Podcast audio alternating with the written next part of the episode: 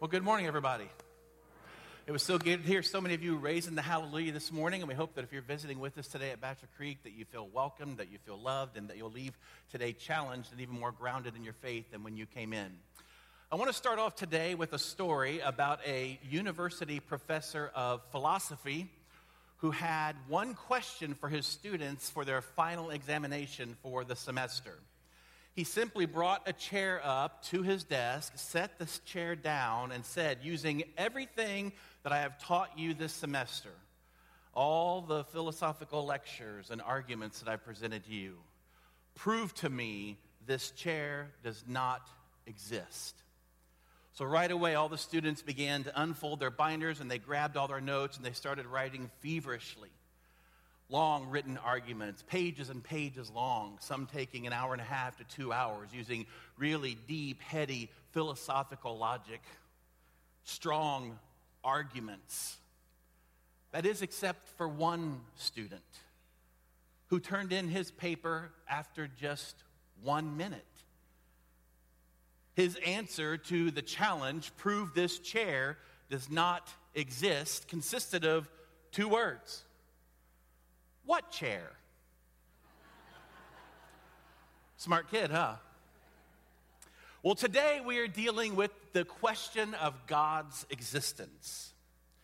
And doubting the existence of God has been a tool and tactic and ploy of Satan ever since the beginning. Just go all the way back to the Genesis account in chapter 3, and you'll see that Satan has always trying to generate uh, doubt and questioning of God.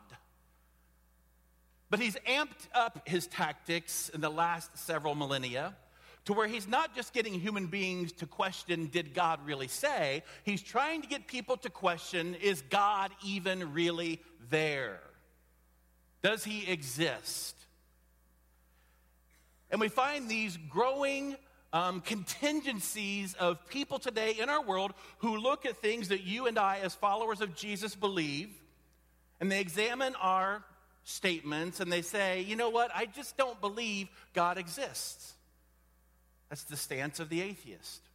Or if someone says, I can't know if God exists, that's the stance of the agnostic. But both of them are really saying the same thing, is there's just not enough ample evidence for me to conclude definitively that there is a God. And quite honestly, the Bible itself does not go into deep systematic theology to prove God. It declares God over and over, but it does not defend the existence of God. In fact, the scriptures intentionally leave room for doubt. Because without doubt, we wouldn't have the capacity for faith. We wouldn't have the ability to exercise our faith. And just how important is faith when it comes to God? Let me share with you how important it is. Hebrews 11 6. Here's what it says And without faith, it is, say this word with me, impossible Without faith, it is impossible to please God because anyone who comes to him, listen to this, must what? What's the key word here? Believe that he exists and that he rewards those who earnestly seek him. Please note here, it doesn't say that anyone who comes to him must prove that he exists or must know that he exists. We're simply called to trust that he exists.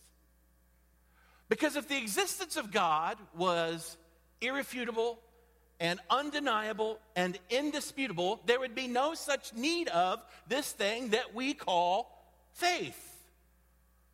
Believing in God would then become mandatory and not optional because God has simply removed all the options for us. But God, in His wisdom, has made faith voluntary in our relationship with Him. In fact, listen to what we read in Hebrews 11 1. Now, faith is the confidence in what we hope for. And it's assurance, it's that, that inner certainty we have about what we do not see. So faith is absolutely necessary. But God says, I don't want you just to believe blindly. So God has given us ample evidence all around us so that we can have a well reasoned, a well documented, a well grounded faith. But He's not given so much evidence that it doesn't require any faith at all. And the reason why this conversation is so important, friends, because you've probably witnessed the same thing that I have. Over the last 10, 15, 20 years, we have seen a rise in what many of us would label as a militant form of atheism.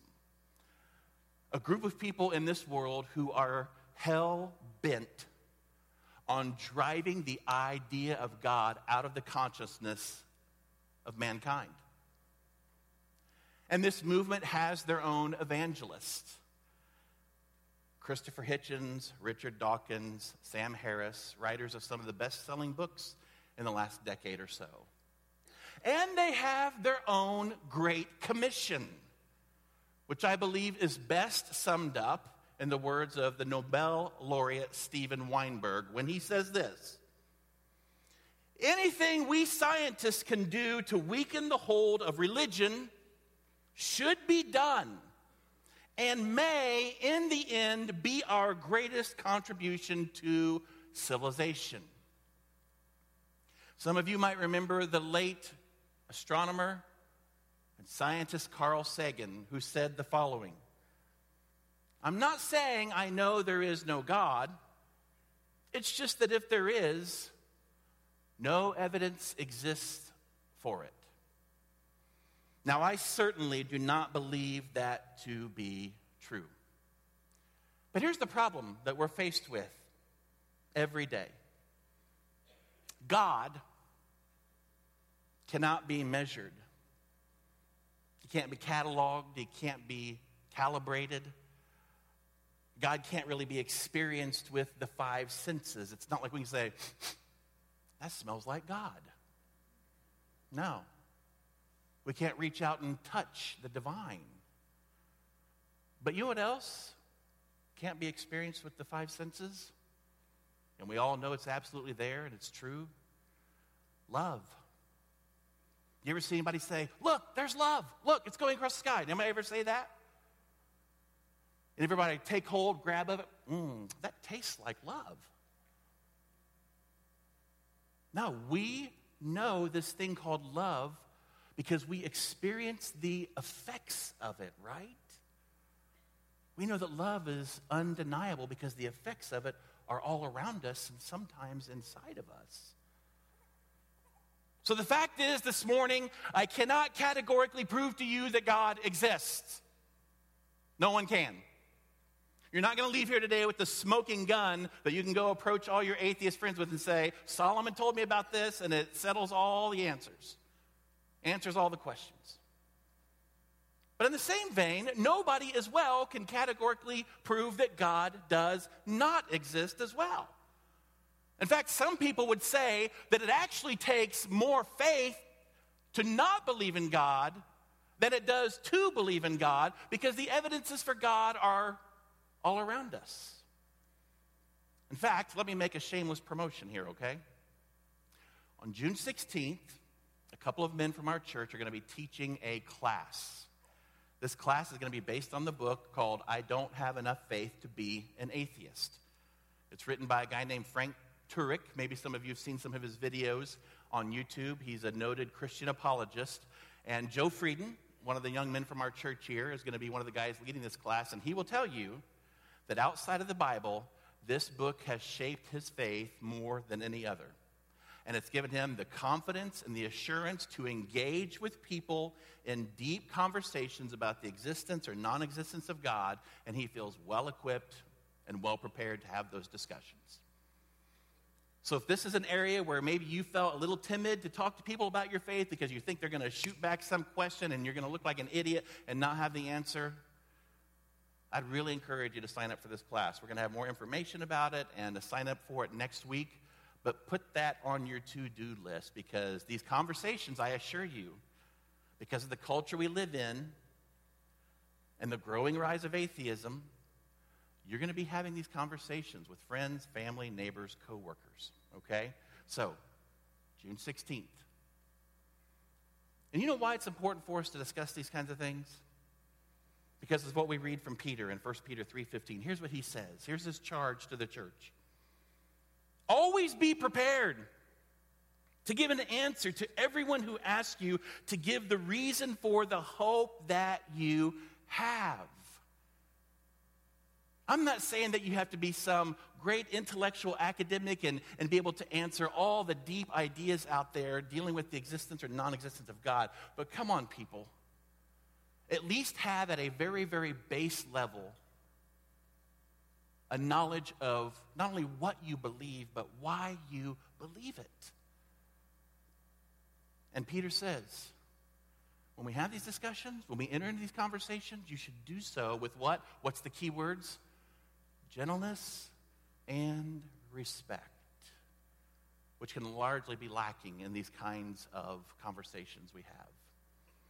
Now, a few years ago, in fact, it was 2016, that, that I talked about this idea of God's existence. And during that sermon, some of you might remember it, I took more of an apologetic or more of a scientific approach to things.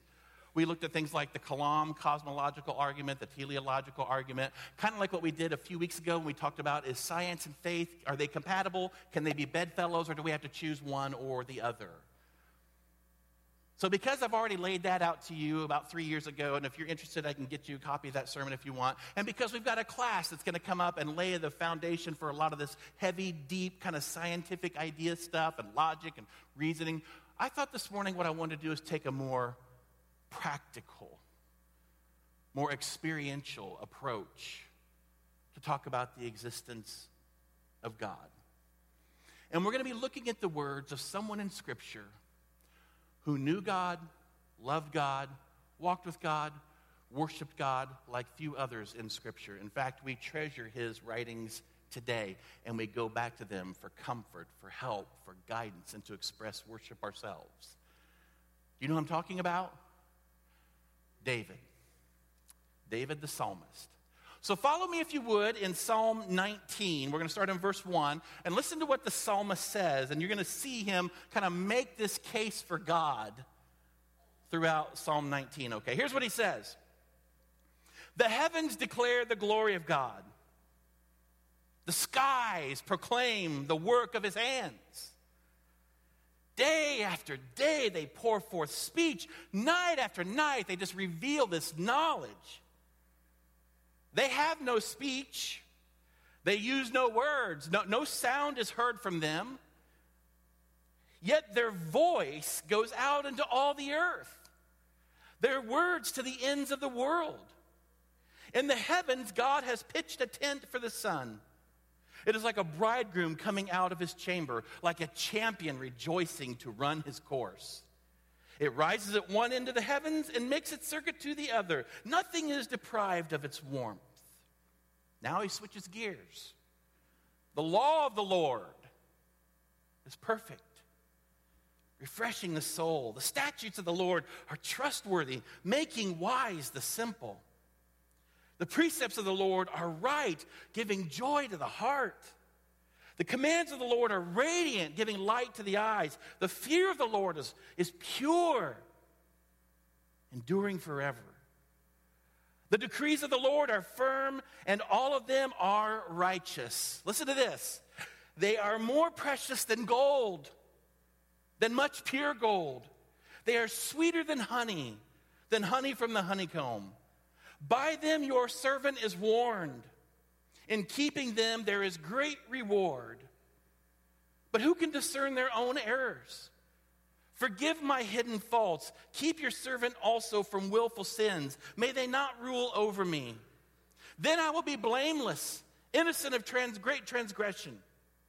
May these words of my mouth and this meditation of my heart be pleasing in your sight, Lord, my rock and my redeemer. Can I get an amen?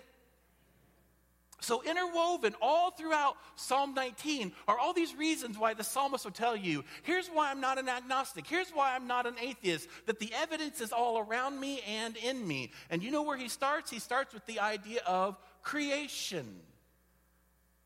He says, The heavens declare, the skies proclaim. Day after day they pour forth speech. Night after night they reveal this knowledge of God. One of the most renowned and well respected scientist of the last century was a guy that we all know. His name was Albert Einstein. After his 50th birthday, Einstein gave an interview, and one of the people giving the interview asked the question Do you believe in God? Now, here's Albert Einstein, this, this great noted scientist, and I want you to listen to his, his response. He says here, I'm not an atheist. The problem involved is too vast for our limited minds. Now, listen to how he describes it here. We are in the position of a little child entering a huge library filled with books in many languages. The child knows someone must have written those books. It does not know how. It does not understand the languages in which they are written. The child dimly suspects a mysterious order in the arrangement of the books, but doesn't know what it is. That, it seems to me, is the attitude of even the most intelligent human being toward God.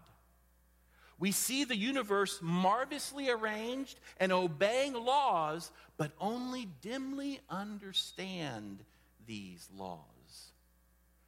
So here's what Einstein's saying. He says, I, as I observe the universe in its grandeur and its order, I realize there are laws at play going on all around us that can't even begin to be explained and can't, with our limited understanding and our limited mathematics and our limited physics, they, they can't be calculated. And even though he didn't have a name for this God or a frame of reference for this God, he came to the exact same conclusion the psalmist came to in Psalm 14:1 when the psalmist declared, "The fool says in his heart, there is no God." Einstein, this great mind said, there is a God. There's evidence for him all around us. By the way, when you're having your conversations with your friends who are skeptical or not believing, don't start with Psalm 14:1 with them, okay? That's not the gentleness and respect that Peter's talking about, all right? Well, there's another reason why David reveals his belief in God. You know what it is? It's the laws of God. The laws of God that testify to God's existence. Do you remember what he said about the laws of God? Here's what he said He says, The law of the Lord is perfect, statutes of the Lord are trustworthy. The commands of the Lord are radiant. All of them are more precious than gold, and they are sweeter than honey. So here's what the psalmist does the psalmist moves from God's general revelation that he's given us in creation, where we can just look at creation and the order and the systems of everything, and we can say, There is a God. And he moves now to specific revelation of how this God has revealed himself to us in his word and specifically in his laws. And there's something about the law of God. Listen to me here. There's something about the laws of God, the commands of God, that resonates deeply within the heart of every human being. You know what we call this? Maybe you can make a little sideline note right here. When it comes to the laws of God, we call this the moral argument. And here's what I mean by that we as human beings, we collectively conceive of what is absolutely good and what is absolutely evil. Not only do we have the capacity in ourselves to identify and acknowledge this is good, this is evil, but every human being as well feels that inner obligation within them to do and pursue that which is good and to try at all costs to avoid that which is evil. And here's what the argument says because every human being has this wiring in them to be able to acknowledge and then pursue good and to shun evil. Because we have this internal governor in us called our conscience that won't let us sleep at night, that makes us anxious because we, we didn't do what we should have done or we did what we shouldn't have done. And the question is, where does that come from? It must come from a good, objective, moral standard giver. If you and I are nothing more than just this mass, if we are just the purely physical byproduct of the evolutionary work of the cosmos, then let me ask you a question. The cosmos is amoral. Not immoral, amoral. In other words, what I'm saying is asteroids don't feel guilt. Jupiter doesn't distinguish is that good or is that bad?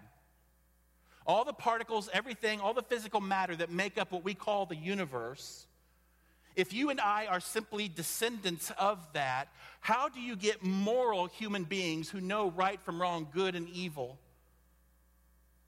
from amoral matter? It simply doesn't happen. Now, the interesting thing is this people across the world who have never even been exposed to the laws of God, we might even call it the Ten Commandments, very basic laws of God. People in those remote tribes and regions of the world who haven't even been exposed to these things, never even heard of them. You know what the truth is? in those cultures, you will find people who have these things imprinted on their soul. This is the argument that Paul makes in Romans chapter 2. Here's what he says Paul says, Indeed, when Gentiles who do not have the law, it's not been given to them, they're not under it. Listen to this when they do by nature, when they do just because that's how they were created to do, things that were required by the law, they are a law for themselves, even though they don't have the law. They don't have that list hanging in their house, of their house of 1 through 10. Here's what you should do. They don't have that. But yet they're kind of doing those things anyway because of the way God made them, the way God wired them. And listen to this they show that the requirements of the law are what? Written on their hearts. Their consciences also bearing witness, and their thoughts sometimes accusing them. Their thoughts saying, oh man, you shouldn't have done that, or man, they needed you to do that and you didn't, you failed big time. Their conscience is even accusing them. And at other times, even defending them. Do you know what Paul's saying here? Is that every human being who's born in this world has been wired by their Creator with a sense of oughtness. I ought to do that, and I ought not do that. That within every human being, we all have a line. Sometimes that line is really high for some individuals, sometimes it's low for individuals. A moral line. And when we cross that line, we feel guilt, we feel conviction, right? It's as the philosopher Peter Kreeft says listen, he says, the moral line everyone draws is the one that says, never disobey your own conscience. Believe it or not, even Hitler had lines he would not cross. So the question is where does this come from? Scripture says it comes from an absolutely good moral lawgiver who you and I would call God. So consider this, okay? If you're talking to a friend of yours who's skeptical and they don't really think that they believe and they're saying there's not really a whole much evidence, evidence for it, you can try to do something in your conversation with them to kind of provoke them, to kind of get a rise out of them. I, I would encourage you to, to say something like this. Just say, I don't understand. I don't get what the big deal is when it comes to human sex trafficking. I don't understand why people get all bent out of shape and why there's so much outrage in the world about somebody kidnapping a woman and kidnapping some children and putting them into the sex trade industry. I mean, why in the world would we want to punish people who do things like that? They're simply trying to earn a living just like every other human being. It's a dog eat dog world, right? Do whatever you can to survive. Now, about this time, I'm guessing your friend's probably going to start to bristle up a little bit. And they're going to say, No. No, that's not right. No, I understand the outrage. Here's the outrage about it you can't deprive somebody else of their, their freedom and their rights, you can't exploit them. You can't make them engage in an industry that, that goes against everything about them simply so you can earn a profit. You can't take somebody else's dignity away. You can't steal them from their family. You can't make them feel like they're just a used piece of meat for somebody else's pleasure and then profit over it. It's wrong, wrong, wrong. It will always be wrong. And then just say, where did we get this sense of what is right and where is wrong? Where do billions of human beings living all across the globe in different cultures, all born with different customs, how is it we all seem to come to the same conclusion that some things will always be wrong and immoral? Why is it human beings, the vast majority of them, maybe not all of them, why do we universally agree that abusing a child is wrong? Why do we get indignant when a woman is raped? Why do we feel an inner sense of anger when we learn about ethnic cleansing and seeing a whole group of people wiped out in the name of genocide? What causes that, that anger, that righteous indignation in us whenever we see justice perverted? Why do the overwhelming number of people in the world agree that what Adolf Hitler did was reprehensibly evil? Why do people believe that what the terrorists did on 9 11 can only be defined by the words evil? And what the firemen and the rescue workers did that day as they rushed into those burning buildings, why would they say that those things are noble and honorable as they tried to save lives? Why is it that we as mankind collectively agree on these things? Why is it no matter what culture you go to, truth telling is always going to be valued over deception? Fidelity and faithfulness is going to be valued over adultery. Working hard for something is going to be valued over stealing somebody else's stuff that kindness is always going to be elevated over cruelty, that loyalty is always going to be elevated over backstabbing. Do we say, well, it's just by chance that six billion people agree on all these things?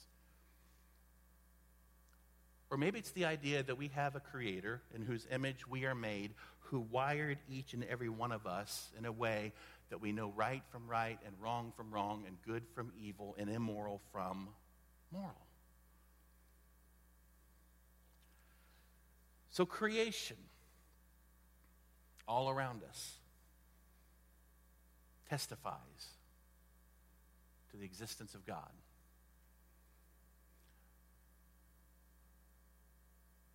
The moral argument, the laws of God, both written and unwritten, imprinted within us, testifies to the existence of a moral creator. And lastly, the psalmist is going to tell us that his personal relationship with God testifies to God's existence. David believed in the power of God to change a man's heart and character so that it would ultimately reflect the character of God himself. Did you hear what he said? Help me discern my errors. Keep, my, li- my, keep me from sin. Help my mouth and my heart to be changed in a way that pleases you. We read one time in Scripture in the Psalms where the psalmist says, Create in me a clean heart, O God, and renew a right spirit in me. David believed in God because he experienced God in a profound way. And there's multiple people in this room who could use the exact same argument in their life. you would agree with what Paul says here in 2 Corinthians 5:17. Therefore, if anyone is in Christ, the new creation has come. The old has gone, the new is here. Right? And so many of us in this world, in this room, can say, That's me. That Jesus changed my attitude. Jesus changed my aspirations. He changed my priorities. He changed the way I think. He changed the way I speak. He changed my relationships and the, and the way that I relate to people. That's your story. The old is gone, the new is here. You know, I watched a pretty cool film on Netflix. I think it might still be on there. Some of you might look into it. It's called The Case for Christ. It's a movie that was released a couple years ago, and it's all about, uh, it's based upon a book, and the central character of that book, a guy named Lee Strobel. Years ago, Lee Strobel received a, a law degree from Yale University. He then on, went on to become an award winning journalist for the Chicago Tribune. And he was also an atheist. That's why when his wife came home one day and said that she had become a Christian, he about hit the roof in his anger. Furious, angry. How dare she bring that into our home? So he set out on a mission. He said, I'm going to use everything I learned in law school. I'm going to use all my investigative journalist skills, and I am going to disprove this Jesus to my wife, this whole notion of Christianity. I'm going to expose it for the utter nonsense that I believe it is. So Lee Strobel went on a mission. And he looked into the life, death, and resurrection of Jesus Christ, investigated it so thoroughly from beginning to end. And guess what happened to him in the process? He became a follower of Jesus. God changed this once foul mouthed, heavily drinking, non believing man, and he changed him into a better man, a better dad, and a better husband. Now, let me just tell you right from the get go, and I'm just going to be completely honest about this, okay? This idea of life change is not exactly the best argument to start with. Do you know why? Because it's subjective.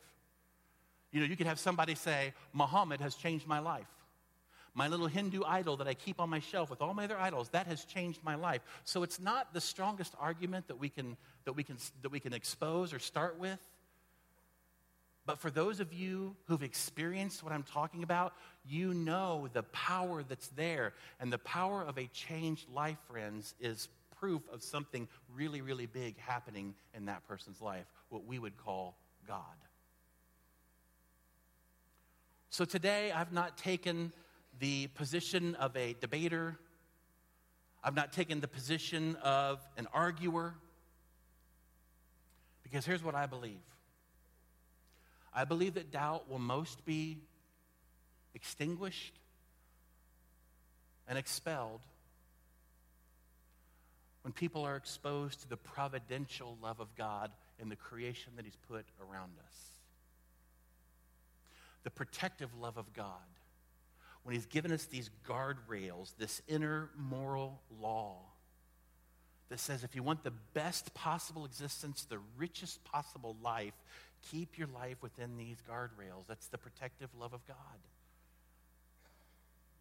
And doubt goes as well when we experience the personal love of God, when He comes in and we say, Create in me a clean heart and renew a right spirit in me, and He does. For those of you who are here today, and you're living life and life's disappointing. Seems like there's more bad that's happened than good. Not turned out the way you wanted. Can I let you in on something? Your life, from the day you were conceived, was always meant to be tethered to your Creator. And when you try to find hope, meaning, purpose, joy, without your Creator, life is always going to be disappointing. Life is never going to be fulfilling. But Jesus said there's an abundant life that only He can offer. And it's when you are tethered to Him. And Jesus came to this world to make sure that that relationship with God can be there. He serves as the glue that holds us and the Father together. So if you keep on pursuing life without God, hope without God, happiness without God, I'm going to tell you, friends, you are on a quest. It's like looking for the fountain of youth. You ain't going to find it. You weren't created to live life apart from your Creator. So today we invite you, during our time of invitation, to come. I'm going to challenge you and encourage you to do something that the psalmist wrote. The same psalmist that wrote Psalm 19 also gave this challenge to all of humanity and everything that he observed and everything he felt and everything way that he was changed. Here's what he says to mankind. It comes from Psalm 34 8. Taste and see that the Lord is good. Blessed is the one who takes refuge in him. Each week, when we gather, we taste. We take the elements of the Lord's Supper. We eat and we drink. We taste and see the goodness of God. And here's what we do every time that you put that bread in your mouth and you put that juice to your lips, here's what Scripture says you and I are doing. We are making a declaration. We are saying to ourselves, to those around us, to the church at large, to the world in which we live, we're saying, I declare this to be true.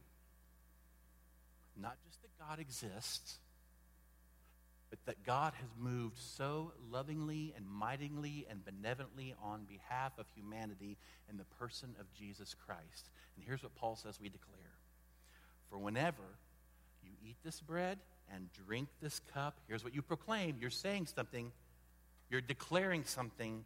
You proclaim the Lord's death until he comes.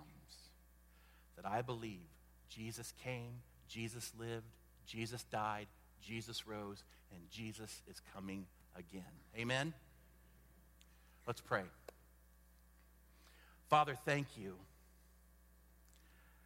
that you've given us all the evidence we need to make a conclusion that you were there in so many ways, you're there. You've given us enough evidence that we can look at, but it still requires faith. So help us to understand, Lord, every day of our lives that without faith it is impossible to please you. Because those who come to you must believe not just that you exist, but that you are good. And God, your goodness and your love was displayed on a Roman cross 2,000 years ago. Where Jesus, the architect of creation, Jesus, the one who came to be the fulfillment of your very law and who lived your law perfectly.